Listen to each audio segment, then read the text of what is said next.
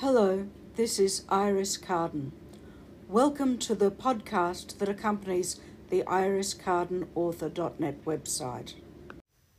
Coffee, poem by Iris Carden. Coffee makes me happy, picks me up when I'm tired. My first cup in the morning helps me be inspired. When the day is overwhelming, coffee always understands. And when the weather's cold, the full mug warms my hands. I drink that first cup black, and it helps me to wake. Later, mocha or cappuccino is for variation's sake. I praise whoever first found this truly magic bean. Could I be addicted to glorious caffeine? I hope you enjoyed today's episode. I'll see you next time.